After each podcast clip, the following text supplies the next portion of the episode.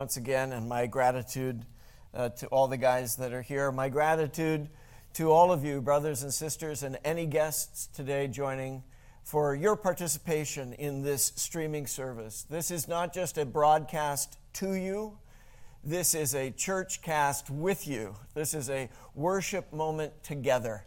And as difficult as that may feel sometimes when we are in our homes or uh, in a workplace or wherever it may be, even at this moment or at some future time, if you're watching a recording and you might think, you know, the atmosphere around me doesn't really feel like church to me, this is a terrific moment to remember you are the church.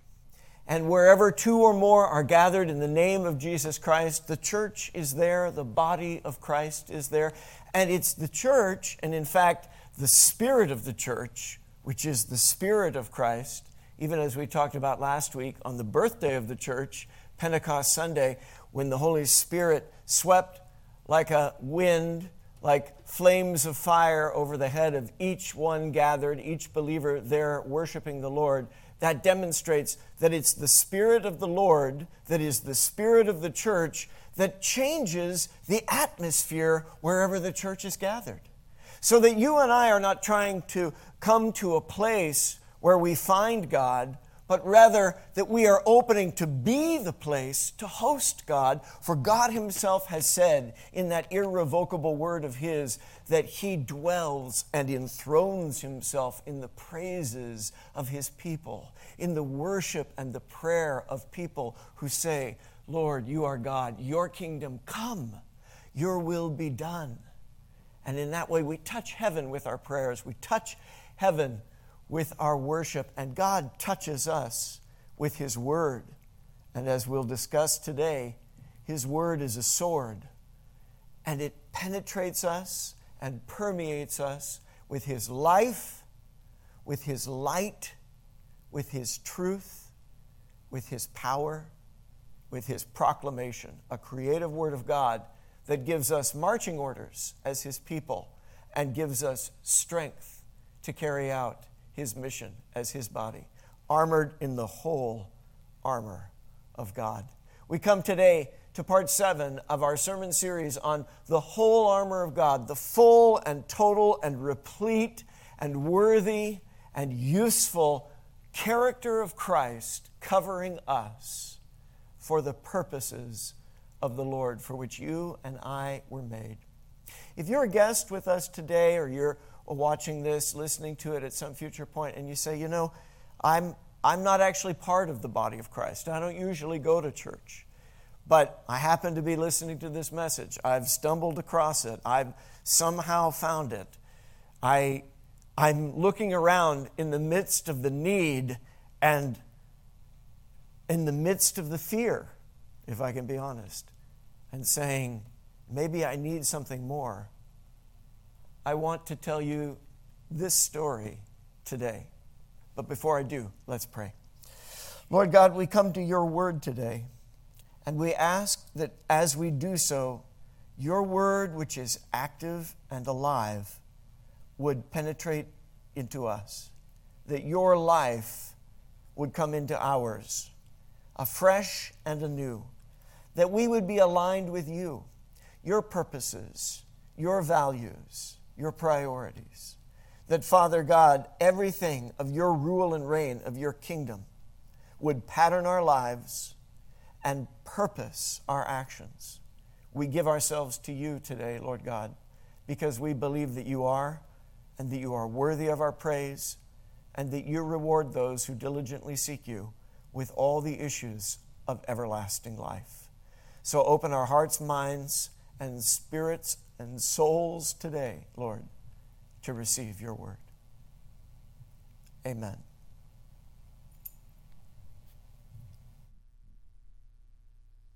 Does that mean that I wasn't heard before? Okay, I'm going to turn off my other mic. I don't know if I need to repeat anything that I just said or it's okay. All right. I got a new gift. And that's actually something along the lines of the story I want to tell you right now. The young man only knew that he was in a moment of need. looking around, he realized that he had forgotten the one thing that would be most essential in this moment. And because he was an orphan, and because he was of lowly birth, as the society that he lived in would have deemed it, the only job that was available to him, and he was grateful to get it, was a job that provided him not only work, but a home. A home in the household of uh, an honorable and wealthy man, a squire of the land, whose son was to be made a knight, for this young man lived in the times of knights and squires, of kings and kingdoms. And so he, being of lowly birth and orphan, had been taken into this household and been given the role of serving as a servant to the man's son, who was to be a knight. Now, this young man, he wasn't treated very well by the son, whose name was Kay. And in fact, he had a nickname, which was Wart. He was humble, though, and upright of heart. Although, like all of us, maybe you can relate, sometimes he just got flustered. Sometimes he would forget. And so it was that it came to be that here he was in a town in which his master Kay was about to go through the ceremony in which a sword was necessary, and Wart had forgotten the sword. Where would he find a sword? Without that sword, he would be lost. His job would be lost. His home would be lost. And he would be subject to scorn and shame. So he went out into the streets looking where he might possibly find something that could serve the purpose in this moment of need. And there, in a churchyard, stood a rock with an anvil on top. You know, an anvil, that, that metal piece used by the metal workers to hammer swords and axes and other implements in ancient times, to form them upon that, that firm, hard tool. By the way, if you're a fan of Warner Brothers cartoons and Bugs Bunny, you know what an anvil is too. It's the thing that always fell on Wile E. Coyote's head and brought up a big bump. Well, in this story, Wart, the young man, happened to see that in that churchyard, in that stone, topped by an anvil, there was a sword. A sword plunged somehow into that anvil like a sheath, like a holder. All he knew was he had a need, and here was the tool that could answer that need. So he came and he grabbed that sword. The way, as I say, I just got to grab this mic from uh, our dear brother Sean. Thank you. He grabbed that sword and withdrew it from the stone. And in doing so, though he knew it not, he changed his life in a way that would change the world. It's just a story. But it's the story of a young man once called Wart, whose real name was Arthur, and who came to be the King Arthur of lore, the king of the Round Table. As I say, it's not true. It's a legend. Maybe you've read The Once and Future King, the novelization of that ancient legend, which tells the story of the sword and the stone, or maybe you saw the old Disney film that dramatizes it. But it's one of the most recognizable stories of a sword in our society that isn't fixated on bloodshed, that isn't fixated on war that doesn't fixate on the sword as a weapon, but rather as a redeemer, as something which reveals an inner truth, and as something which releases a promise of glory and greatness, not just for that young man, but for the whole kingdom. And that's why I want to tell the story today. Because as we come to talk about the sword of the Spirit, which is described in Ephesians chapter 6. We come to the only one of the elements of the armor that the Apostle Paul is mentioning in his discussion of spiritual warfare to the church that is, in and of itself, overtly a weapon. I've talked about how, in uh, previous uh, messages in this series, some of the other implements can be seen as having not only a defensive role, but also an offensive posture. For instance, when we talked about the shield of faith, we talked about how the shield of faith also enabled the one carrying that shield to advance down the field and to partner with troops to the right and to the left linking together as a phalanx of power which can claim that field of battle. And in that fashion, a shield, which we think of as primarily defensive, and so it is, can also serve an offensive purpose. But among the elements that are listed in Ephesians chapter 6, in this passage at hand that we're looking at, only the sword is immediately and utterly, primarily recognizable as a weapon. And so it is not to be mistaken that this sword of the Spirit that is being described to us is indeed a tool that is useful in taking down the enemy. And as we know from this passage, that's not an enemy of flesh and blood. This is not about taking the sword to people, it is about taking the Word of God into the battle and bringing the Word of God against the enemy. You know that when Jesus himself, faced off against the devil in the scriptures. And you can find it in Luke chapter 4, you can find it in Matthew chapter 4. The enemy continually comes against Jesus during a particularly intense period of time 40 days when Jesus, having been filled by the Holy Spirit, as described in his water baptism, which was also a spirit baptism. Again, you can read about that in Luke chapter 3, Matthew chapter 3, Mark chapter 1, even to some extent in John chapter 1. You will see that Jesus, being filled with the Spirit, is led by the Spirit into a season of fasting in the wilderness and also facing off against the enemy. You know, we could recognize it this way Jesus is led into a kind of battle with the enemy of our souls, the devil. And the tools that the devil uses to try and come against Christ are the very same tools that the devil uses today to come against Christians, to come against you and me, and all human beings, in fact he uses the tool of temptation, the weapon of temptation. And in doing so, he sometimes even wields the sword of the Spirit, which is the Word of God, according to Ephesians 6. But he wields it in a way that is not worthy. In other words, as the enemy has done from the very beginning, go back to Genesis chapter 3 and see that old serpent, the devil, there in the garden, taking the words of God and twisting them it is quite literally an act of perversion. It is perverting the truth of something by taking the words of it, the letter of the law, the letter of the word, if you will, and misapplying it, absent the spirit of the law, the spirit of the Lord. Instead, the enemy, with his own wicked spirit, misleads, deceives, lies, and tempts. But Jesus relies upon the full witness of the Word because he is also filled with the Spirit, so that his responses to the temptations of the devil are always drawn from the Word of God. And in fact, specifically in the instances that are related for us in Luke chapter 4 and Matthew chapter 4, Jesus responds always out of the book of Deuteronomy, which is itself a term for the repetition of the law or the repetition of the word of God. There is a lesson for us in that. The way that we fight our battles, as the worship song see, says, is by re- repeating, reflecting, proclaiming, declaring the Word of God. But not the Word of God without the Spirit of God. In other words, not just the letter of this book, not just the legalistic notions of its most literal reading, but the full and total and holy and inspired witness also of its spirit.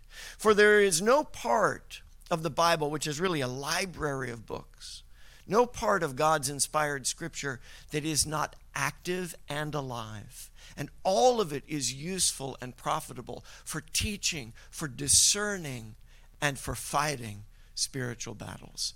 This is the sword of the Lord.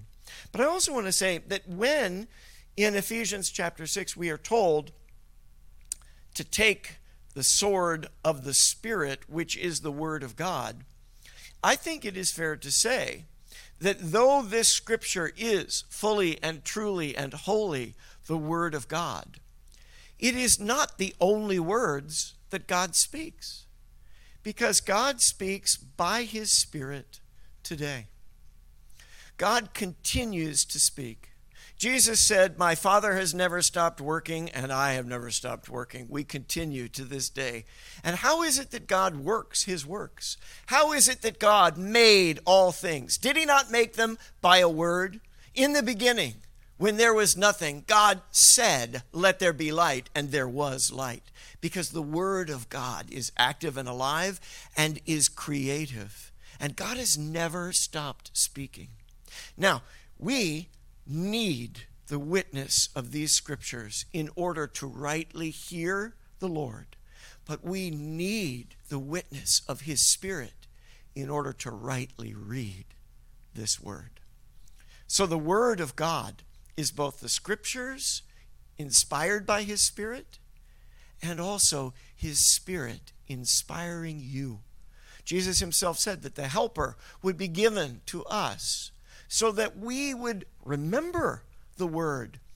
That doesn't mean that you and I don't apply ourselves diligently to reading, declaring, memorizing, understanding, rightly dividing the word, so that we have no need to be ashamed of our understanding of the word because we ourselves have allowed the word to be applied to us like, like a, a ruler, a measuring stick to see that we are actually shaping up into the character of Christ that it describes. We have allowed the word to penetrate us like a sword or a surgeon's scalpel, to remove that which is unworthy or unhealthy in us, and to release that which is life giving and life growing in us. But it is also very important to recognize that the Word of God to us does not just end with the Scriptures that as you and I pray, that as you and I worship, that as you and I share with one another the testimony of what God has said and of what God is doing, that we sharpen each other. Sharpen each other like iron sharpens iron. Do you have a knife block at home that has one of those sharpeners where you take the knife and you rub it against that rod in order to sharpen and hone the edge? So the Word of God sharpens us, and as we reflect the word of the Spirit to one another as the body of Christ, we are sharpened and quickened in the things of the Spirit, and we are equipped and armored for the battle and victory against the enemy.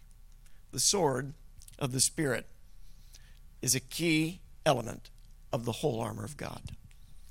Now, it's not easy to do this while you're holding a mic, but I'm going to take a quick drink of water.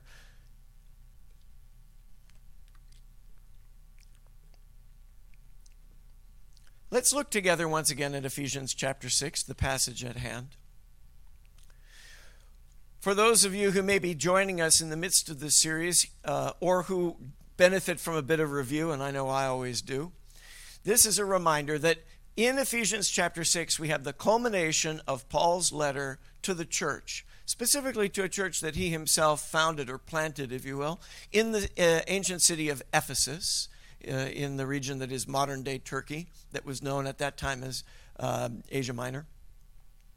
And he is writing to believers who are living in the midst of a time when there is a tremendous amount of persecution for those who believe in Jesus Christ. Persecution from traditional Judaism, even though many of them, like Paul, are Jews and have embraced the Jewish Messiah, Jesus Christ himself.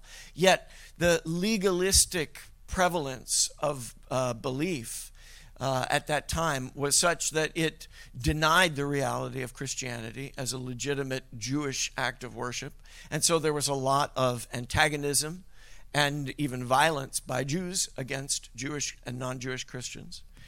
And there was also antagonism from the Gentile community, the Gentile world of the Roman Empire, which acknowledged that there were many, many different gods, but had no tolerance for any faith that says there is only one God, that there is one God above any other, that that God is the maker, creator of all the earth, the God of Abraham, Isaac, and Jacob, and that no one has seen that God at any time except that Jesus Christ, who is himself fully man and fully God, has revealed him. That was an unpalatable philosophy in the ancient Roman world. It was considered unpatriotic, it was considered um, contrary to the civic peace and purposes. It was considered, in fact, by most citizens of the Roman world as immoral, foolish, and antagonistic.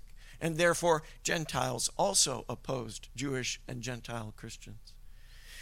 Also, in the midst of that ancient world, the believers of that time were living in an environment when there was all kinds of other idolatry, all kinds of sexual immorality, all kinds of political intrigue and injustice, graft, greed. There, there was uh, routinely um, slavery in the society. There was ethnic strife and division. There was uh, social unrest. There was, in fact, tremendous inequity between the haves and the have nots. The very wealthy lived in a fashion that diminished and disparaged and often destroyed those without means in society, who were often left absent of justice or any means of recourse. Do you begin to recognize that the world that they were living in is the world that you and I are living in? In recent weeks, we've experienced so much of strife and strain, of trauma, of sorrow, of grief, of horror, of shock, illness and riots, injustice and murder, opinions and debate, confusion, and also, I would add, some victory. I don't know that I even made mention of this fact, but I was one of those, and perhaps you were too, who stood astonished at the achievement of NASA and SpaceX in uh, launching uh, those men into space, once again, into the International Space Station. It is a, an extraordinary testimony to what human beings can accomplish when they unify in the pursuit of a goal that they can all agree is worthy. I pray there'd be more stories like that in our days ahead. But I mention all of this primarily to say today I want to talk about the Word of God. In other words, I'm not going to devote a great deal of my message to current events. Not because I don't care about them, but because they can only be rightly divided by the Word of God. What do I mean by that? In science class in high school, did you ever have to do a dissection? Some people are turned off by the topic because it disgusts them physically. They hate the idea of having to deal with an animal body and dissecting it, although you can do dissections of plant life too. Some people are disgusted by it on moral grounds, feeling it's wrong to treat other living things in that way. In any case, I'm not here to make a comment on that, but simply to say I was among those who, in high school, we had to make dissections. And I remember that when we were given that that scalpel, which probably wasn't tremendously sharp, but it was sharp enough to do its duty and yet also to do harm, we always got the very emphatic, lengthy lecture from the bio teacher or whomever it was about be careful with these and don't point them anywhere other than to the object that you are dissecting and don't play with each other and sword fight and you know do any of the craziness that high schoolers might be prone to do and probably not just high schoolers either. Because this thing was sharp and potent. And yet its purpose was not to cause harm, but listen now, to reveal, to get into the inside places that can't be seen from the outside and to open them up, to reveal the channels and systems and mechanisms of life. In fact, if you will recognize it with me, it is in its own way a glorious testimony to the Creator. The way that He has made us and all living things, animals and creatures, and the universe around us is extraordinary.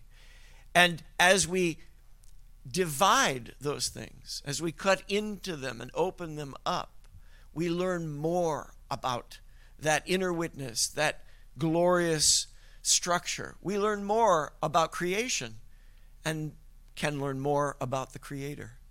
I want to talk about the Word of God today as an essential tool, an essential life giving power for you and I to understand the times that we are living in.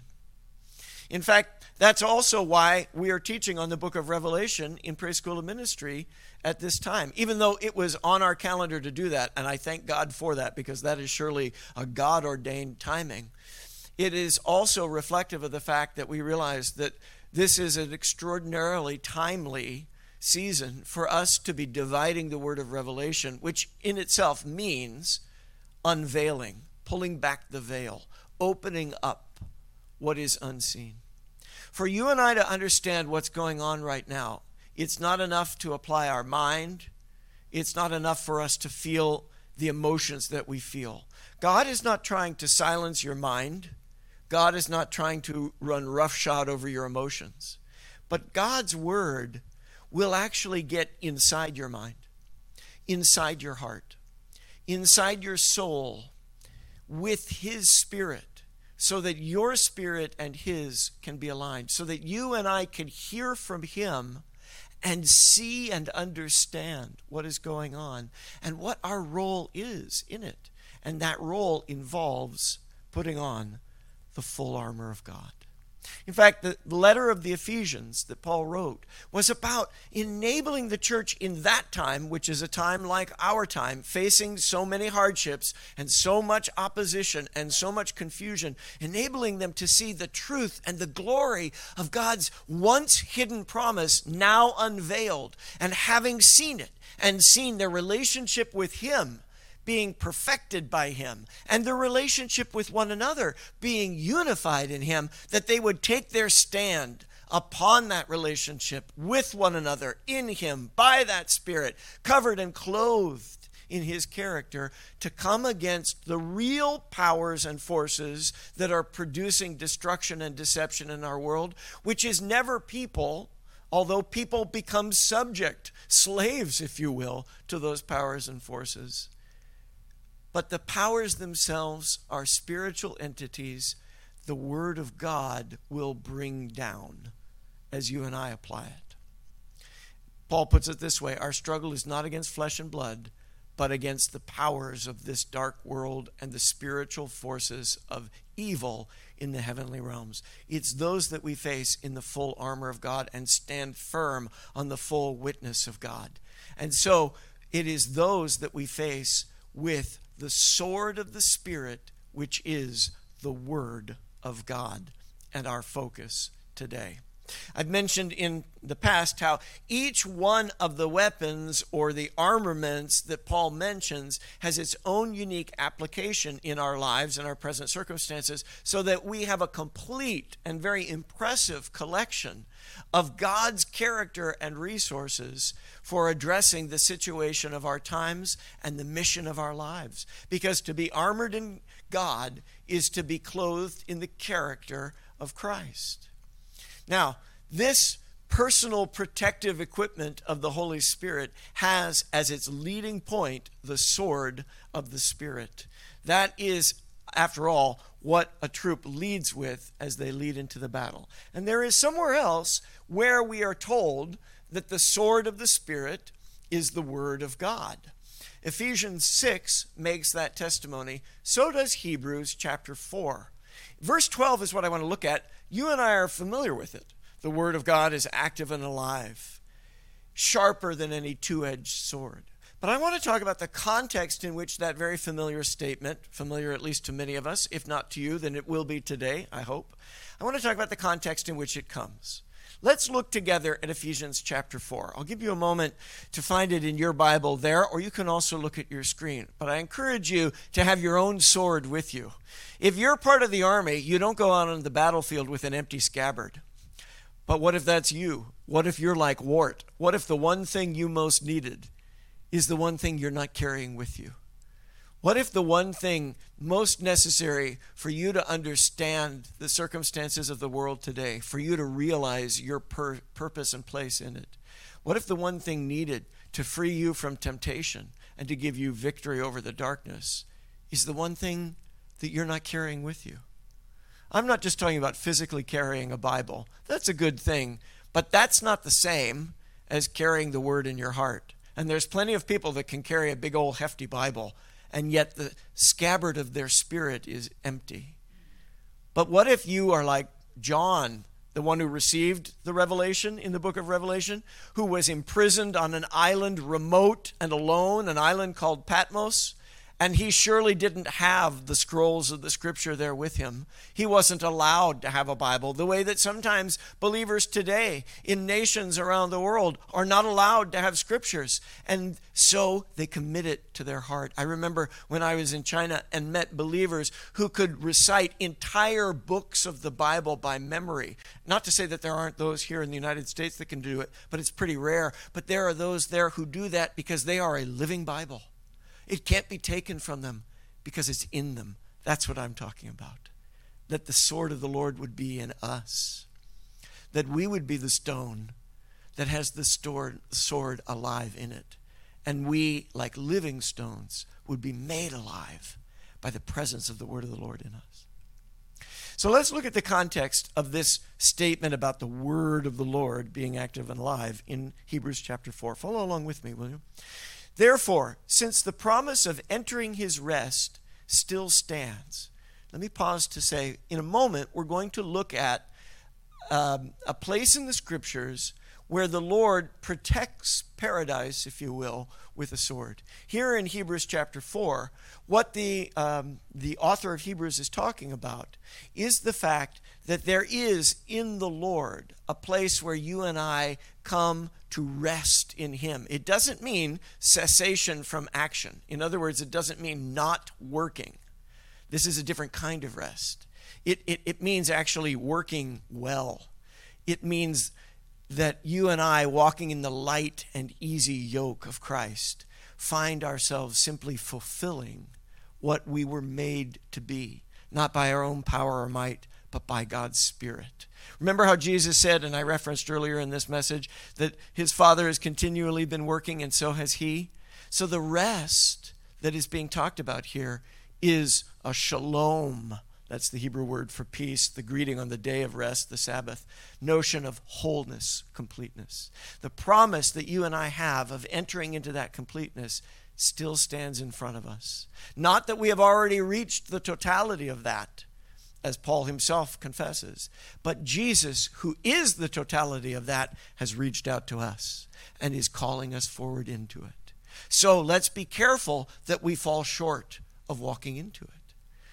For we also have had the good news of God's word proclaimed to us, just as the ancestors of the faith had it proclaimed to them. Just as the church in Ephesus had the letter to the Ephesians proclaimed to them, you and I are having it proclaimed today. Just as the ancient Hebrew Christians had it proclaimed to them, you and I have it compl- com- proclaimed to us today. But the message that they heard in the past, here, the author of Hebrews is talking about the people of Israel who heard the word of God but didn't receive the Spirit of God. They heard but didn't believe. And because they didn't believe, they didn't receive because they did not share the faith of those who not only received but believed. Now, we who have believed can enter into that wholeness, that completeness, that rest. Just as God said, I declared an oath on my anger, they shall never enter my rest. That means that the only way to enter into your purpose as a human being is through faith. You cannot find it with your own wisdom. You cannot achieve it by your own strength. You cannot earn it through your own righteousness because God says, if you don't believe my word and receive it with belief, if you don't have faith, then you have no part in me. And having no part in me, you have no place in the wholeness of my rest. But here again, the author of Hebrews confirms what we've just said. God has finished his works of creation since the founding of the world. We were already told that he spoke about the seventh day. God rested on the seventh day. And yet, God says in that passage referenced above, they shall never enter my rest, those who do not believe and have faith. Therefore, since it still remains for some to enter that rest, and since those who formerly had the good news proclaimed to them did not go in because of their disobedience, God again set a certain day, calling it today. In other words, the writer here is saying, you and I have an opportunity to believe. But it's not one that we should push off to the future. It is for today. Today is the day to believe. He spoke by his Spirit through King David. Today, if you hear his voice, do not harden your hearts. Peter himself takes hold of that phrase. Paul takes hold of that phrase and uses it as an evangelistic witness to the world. If Joshua had given the ancient Israelites the rest that God was talking about, then the author of Hebrews says here by the Spirit, God would not have talked about another day. There remains a Sabbath rest for the people of God. For anyone who enters God's rest also rests from their works, just as God did from his. Let us therefore make every effort to enter that rest, so that no one will perish by following the prior examples of disobedience. Friend, brothers and sisters, mga kapatid, are you tired? Are you weary? Are you heavy laden? Are you weary of injustice? I hear you. I feel you. But I assure you, you cannot right the injustice in yourself on your own. Talaga. You know it's true. Neither can I right the injustice in myself on my own. How then shall we right the injustice of the world if we cannot even right our own wrongs? But there is one who has overcome the world and says, Take heart, even if you face injustice, I will give you strength to persevere. Come to me, you who are weary and heavy laden, and I will give you rest, which is not only rest from your works, but also the rest of God. I will show you, as Paul Harvey used to say, the rest of the story. Let the Lord show you all of what He's ready to show you. Let him show you the whole of what he's up to. Which isn't to say that you and I will come to know all the details that God has. Even Jesus himself said to the apostles as he was preparing to ascend to the Father, and they were saying, Now, now is it the time for the kingdom to come? Jesus said, It's not for you to know times or seasons, but instead you'll receive the Holy Spirit you'll be endued with power from on high, so that what you will know is what you need to know for today. What you will have is the sword that you need for today's battle. And you'll have the whole mind of God as you have the whole character of Christ, as you put on the whole armor of God, so that though you don't know everything, you know the one who does. And he's alive in you. And in him, you have hope in him you have strength, you have joy, and in fact, through him, you will bring righteousness into the world. You will declare righteousness, but it won't be through your own power, it'll be by his. For the word of God is alive. It's not just text. It's not just teaching. This is His Word, and words are spoken with breath and his breath, in Hebrew, the Ruach HaKodesh, the holy breath of God, is the Holy Spirit of God. And he's alive and he's active, he's working. This scripture and God's word to you today, as he speaks to your spirit, is sharper than any double edged sword, sharp on both sides, cuts both ways, has something to say, coming and going. It penetrates even to dividing soul and spirit, joints and marrow. It judges the thoughts and attitudes of the heart. Why does this passage come in this chapter? Why is the author of Hebrews saying these things here? Listen, he explains, or the author does. I don't know if it's a he or a she. Might be a controversial statement to you, but we don't know for sure who wrote the book of Hebrews. Nothing in all creation is hidden from God's sight. Everything is uncovered, laid bare before the eyes of Him to whom we must give account. The word of the Lord comes. Whether that word is one that comes to cut us down or rather one to lift us up is up to us. For the word of the Lord doesn't change, but the word of the Lord will change all those who come under it.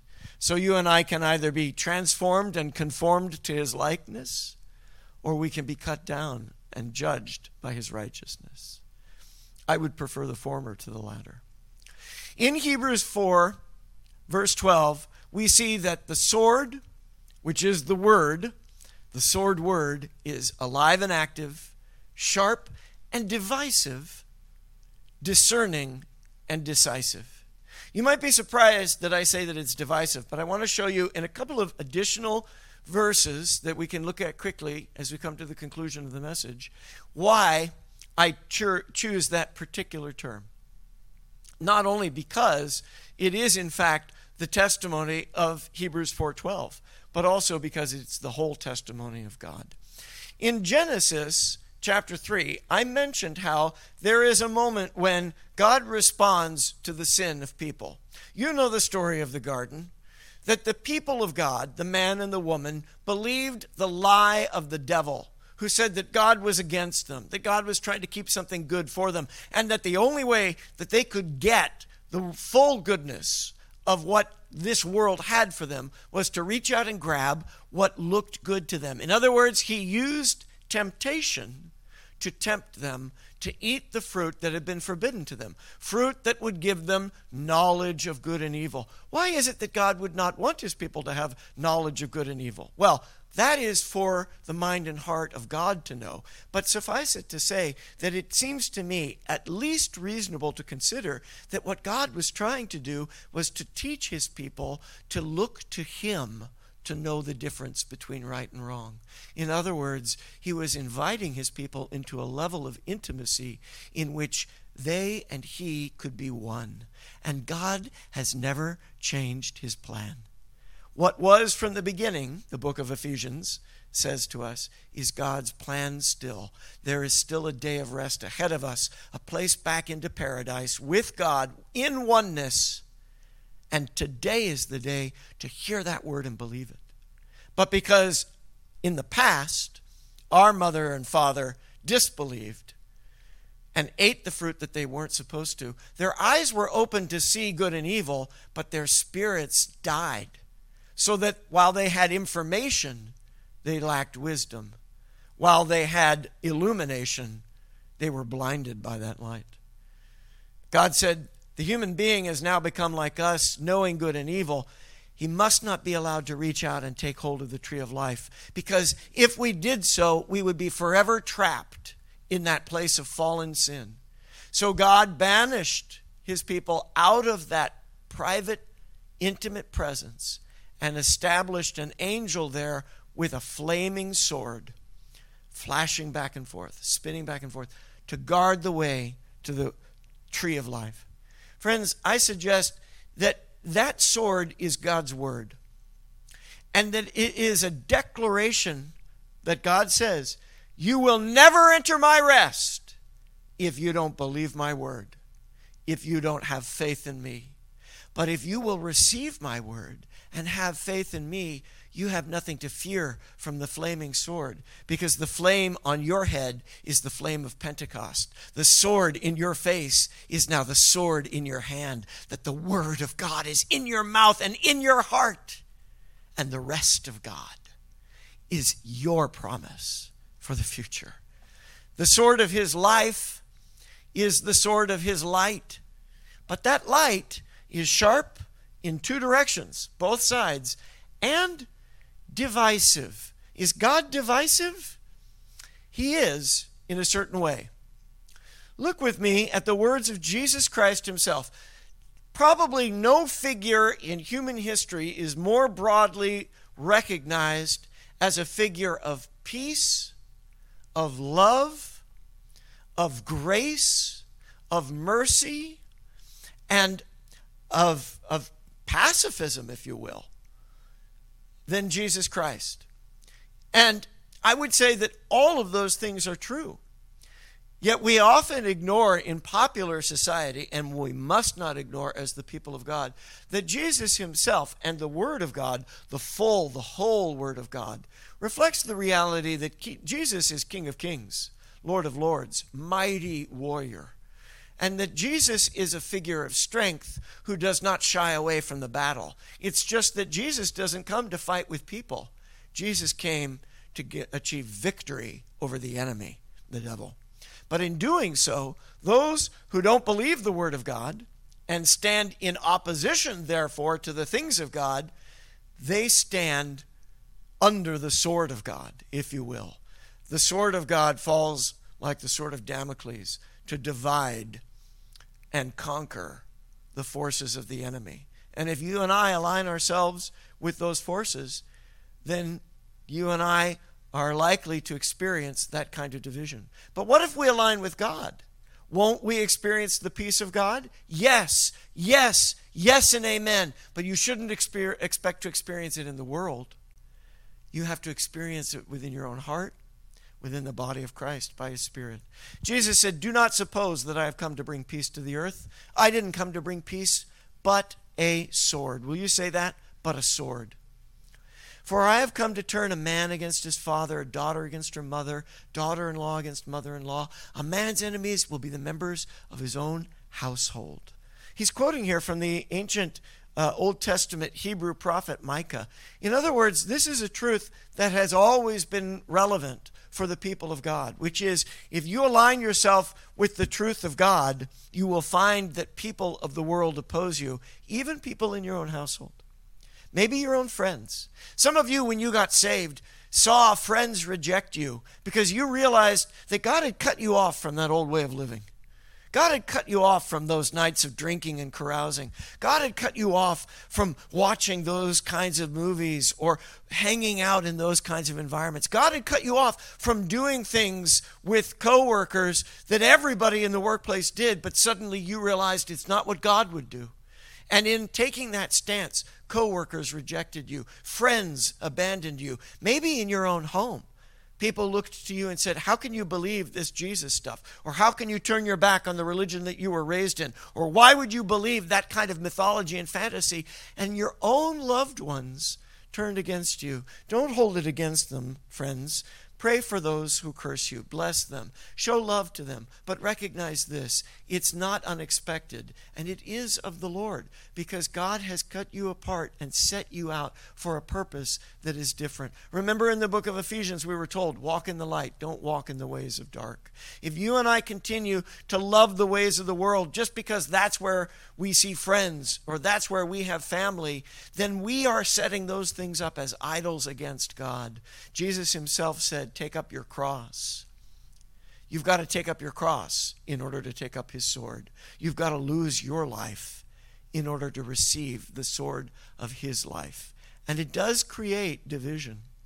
I am going to pass over this passage in the sermon because I'm running short on time, but I encourage you to read in the book of Judges, chapter 7, the story of Gideon. I've preached out of this pulpit before in the past about Gideon. It's another example of how God cuts down the army of his people. Gideon starts out with thousands. He's coming against the idolatrous enemies of the people of ancient Israel, and he's coming in the power of the Lord. But as he does so, the Lord says, You need to trim your forces. I want to cut you down to just 300 men. Even though he's going to be coming against thousands, and he has thousands enlisted with him, God cuts and divides that army for God's purposes, which has to do with building faith and revealing truth, which is, it's not by your might nor by your power, but by my spirit that you will achieve the victory. And when they do achieve that victory, they do so with two things. They have a jar that has a wick in oil. In other words, it's a lantern, but the jar of clay must be broken for that light to shine. And they have a sword in order to fight the battle. But as they break the jar and reveal the light and raise that sword, they recognize this is the sword of the Lord and of Gideon. It's God's way of saying, when you have my word in your heart, you have a light in the darkness. Your brokenness doesn't hide the light, it shines it. And my word becomes your sword so that you and I are fighting as one. And in fact, the army of the enemy that Gideon and his men come to face, they turn their own swords against each other and flee in all directions. God gives the victory to that army just by raising the sword. They never even have to bring it down. You and I can have victory over the darkness and the confusion of the world simply by allowing our own broken humanity to reveal God's totality, purity, and light, and raising the word of the Lord over our life. This week, read Judges chapter 7 about Gideon and declare it over your life. Declare the word of the Lord over your life this week. Find verses, passages that God is speaking to you, the Holy Spirit is quickening to your mind, and raise them like a sword over your family, over your finances, over your workplace, over society, over all the issues of concern over COVID 19 and over police forces and over uh, demonstrations and raise the sword of the Lord, not to say I'm coming down against people, but to say the Lord is lifted up over it all. And the word of the Lord will shine like a light and send the enemy fleeing in all directions. Now, stick with me. We're almost done. I want to conclude having talked about the sword of God's life, which is active and alive. Recognizing the reality of the sword of God's light, which divides light from darkness. I want to talk about the sword of his mouth, which is decisive and discerning. In Revelation chapter 1, we see that John that I mentioned earlier. John, who's been imprisoned on the island of Patmos simply for telling the truth of Jesus, for raising the word of God over his world, and for planting churches and being a leader of Christian churches, the Roman Empire has sentenced John to, to, uh, to a prison island. And John, there on Patmos, on the Lord's Day, that's this day, on a Sunday, if you're streaming live with us today, it's the Lord's Day. John is in worship. Look, he is isolated alone. He risks death on that island. There's very little resource. He's an old man in all likelihood by the time he's there. The world is separated from him, but he knows there's trauma in the world.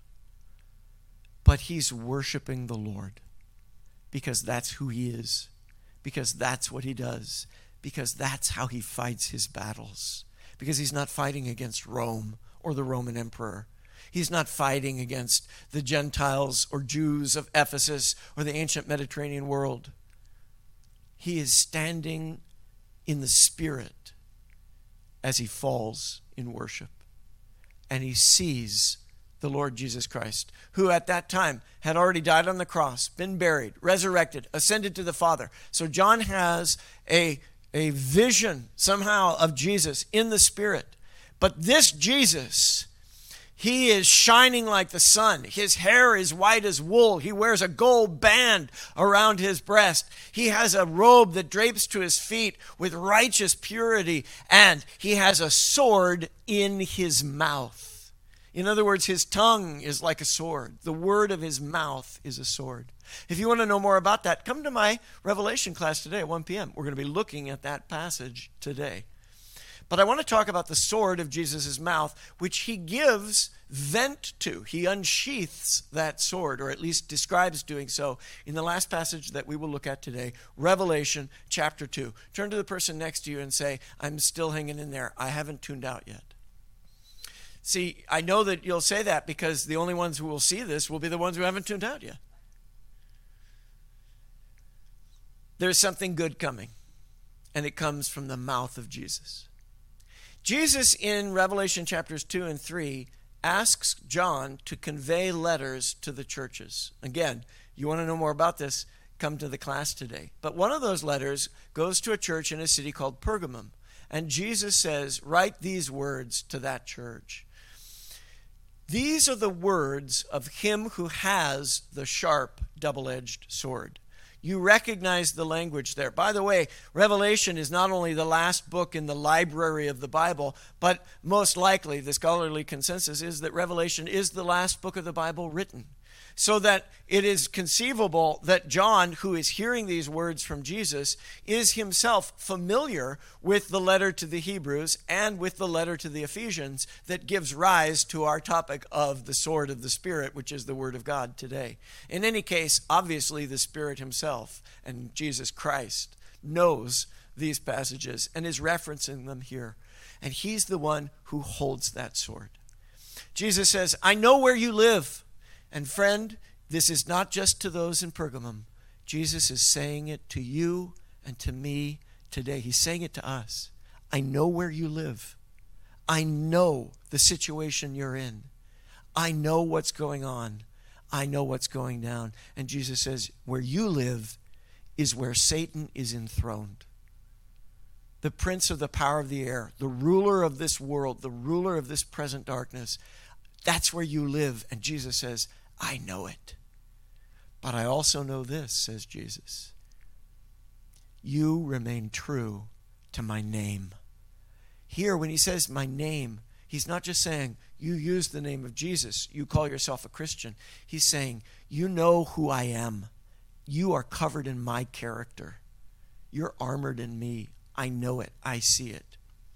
And your action reflects it. You did not renounce your faith in me, not in the days of Antipas, my faithful witness, who was put to death in your city where Satan lives. Your Jesus is saying, in Pergamum, there's been an, uh, a particularly focused and lethal prosecution of believers. And a, a, Christian named Antipas literally has been put to death simply for being a Christian. And when they saw that, the other believers in Pergamum didn't renounce their faith.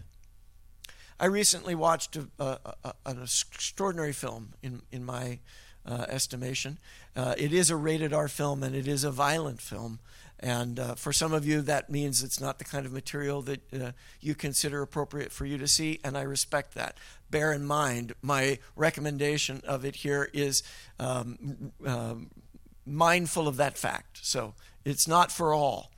But there is a beautiful novel called Silence, written by a Japanese Christian, that was made into a film by Martin Scorsese called Silence. And it's about Jesuit missionaries to feudal Japan who are trying to reach Christians living in Japan at that era who cannot be public about their Christian faith without risking being put to death. And the film describes the historical reality uh, that has been experienced in many nations at many times around the world, and may be, in fact, something that you and I should be prepared to face at some day, which is these are people who are being made to make a choice either be a Christian and die or renounce Christ and live. That's the situation that the people of Pergamum were living in, and they said, we belong to Christ. Jesus said, I see, I know. And he cares. But he also says, this sword, right, has two edges. On the one side, there is that burnishing edge that is sharpening them. I see what you're doing that's right, and I want to strengthen it. But the other side is, I also need to cut into you a little because the Lord chastens those whom he loves, and there's a bit of cancer in you that needs to be excised. I have a few things against you, says Jesus. And friends, may I say this gently? Maybe we could hear Jesus speaking to us in this too. That there are some things he wants to say that might cut a little bit. He'll do it carefully. There are some among you who hold to the teaching of Balaam, who taught Balak to entice the Israelites to sin, so that they ate food sacrificed to idols and committed sexual immorality. Likewise, you also have those who hold to the teaching of the Nicolaitans. I'm not going to get deeply into where I get my interpretive um, comments here. Again, come to the class, I'll tell you more. But suffice it to say, what Jesus is talking about here is some of you, even though you are my believers, and you do have my character, you're also giving place to wrong thinking that is popular in your world. You're also giving place to certain kinds of greed, manipulation, certain kinds of uh, common and popular philosophies that have no part in me. And in doing that, you're putting yourself at odds with me. Repent of that. Repent, says Jesus, because I am coming And if you don't repent, I'll come soon to you and I'll fight against anyone who stands against me. And what I'll fight with is the sword of my mouth, the word of the Lord. In other words, Jesus is saying, You can allow my word to penetrate you today. Today. Or you can wait for tomorrow. Today, I'm here to heal. Tomorrow, says Christ, I come to conquer. Whoever has ears, let them hear what the Spirit says to the churches. To the one who is victorious, I will give some of the hidden manna, that hidden bread of heaven that was in the very ark of the temple, that came from the very heart of heaven. I will give that person a white stone with a new name written on it, known only to those who receive it. There's more that can be said about those statements. Come to my class and I'll tell you. But receive this in closing. The Lord is saying to you today, friend, I see you. I know where you are. I know where you hurt. I know where you're strong. And I know where you're weak. I am here for you. But you have to belong to me. Hold on to your life and lose it. Be conformed to the world and be accepted by the world, but rejected by God. Or receive the Word of God. Believe the Spirit of God and receive the life and the light and the love of God. Today is a day to believe, to repent, and to receive. Pray with me, won't you? Lord, we hear your voice to us today. You see where we are. You know what we need. You know what we lack. You know where we're wrong. We don't know what to pray for as we ought to, Lord, but you yourself make intercession for us with groanings too deep to be heard because you intercede in the Holy Spirit. Pierce us, Lord. Pierce our pride. Pierce our fear. Pierce our philosophies that stand in opposition to you, even though we think they're right because we have the knowledge of good and evil. Lord, cut through all of that with your truth so that we would receive your light. We come to you as clay jars, broken, but we also come to you as lamps lit by you. We come to you as sinners, but we also come believing your word that says, by faith, through your blood, by your word, we are made whole and enter into your rest. I pause in the prayer to say, friend, if you have something to repent of, repent of it now if you have something to release, something that has a hold of you, and God is saying, let go of it, but you realize, I can't let go of it because it won't let go of me. Let the word of the Lord come like a sword to cut those chains off of you right now. And even if it means cutting away some of you, Jesus said, if your right arm causes you to sin, cut it off. If your right eye causes you to sin, poke it out. Let the word of the Lord come and remove from you anything that is not of Him, because anything that is not of Him is not really of you.